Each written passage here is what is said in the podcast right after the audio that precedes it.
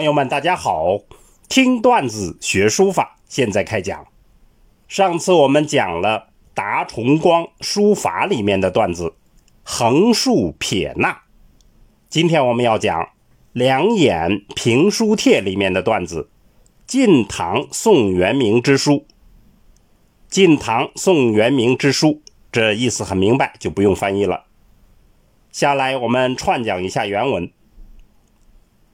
晋书神韵潇洒，近代的书法神韵潇洒，而流弊则轻散，而其流弊就在于轻浮散漫。唐贤矫之以法，整齐严谨。唐贤们以法则来矫正它，整齐严谨。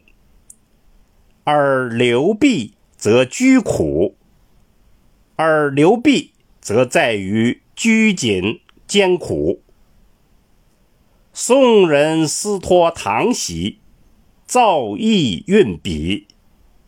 宋代的人想摆脱唐代之习，放纵情意来运笔，纵横有余而运不及尽。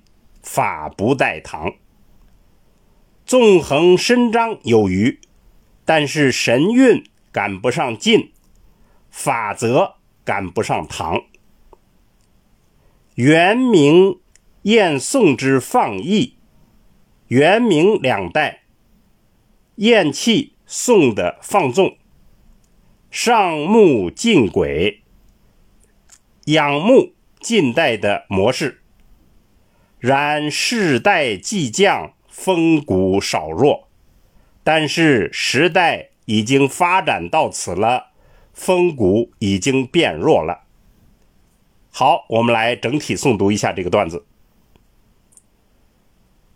晋书神韵潇洒，而流弊则轻散；唐贤矫之以法，整齐严谨，而流弊。则居苦。宋人思托唐习，造诣运笔，纵横有余而运不及尽，法不待唐。元明厌宋之放逸，上慕晋轨，然世代既降，风骨少弱。好，下来我们做一个解析。书法是一种实用的艺术。在发展过程中，与社会生活的方方面面紧密相连。一个时代虽然有各色人等各样追求，但基本的格局是统一的、稳定的。所以，每一个时代必然有稳定的书法审美倾向。这种书法之时尚，包含着政治、经济、文化、风俗多种因素。对多种复杂因素所形成的基本倾向进行描述和概括是非常难的。可贵的是，清代的梁衍为我们就提出了经典的概括，那就是晋上韵，唐上法，宋上意，元明上泰。当然，这样的概括是多人传承的研究结果。关于这个话题，我们在书法段子中间讲过，感兴趣的朋友可以回听。我们所讲的这段文字，是对这个话题的进一步探讨。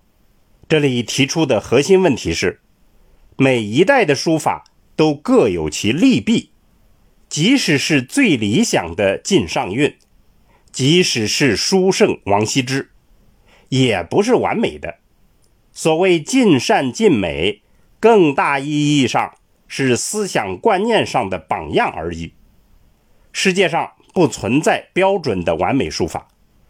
如果硬要追求那样的绝对，也许会搞成台阁体那样的产品，最终只成为工具而非艺术。谈到这个话题，网上有很多人都在问。唐上法，宋上意，我们现在的书法上什么呢？目前看来，上什么我们的确说不清。但如果什么都不上，那一定是毫无意义的时代。我们的所上从何而来？首先就是汲取前人的优势，其次就是从现实出发。除此之外，别无他路。所以，我们今天段子的结论就是：当今书法任重而道远。每一个学书人日常的辛劳，不仅是为了所谓一手好字，更要意识到文化使命的传承与创造。听段子学书法，我们下次再见。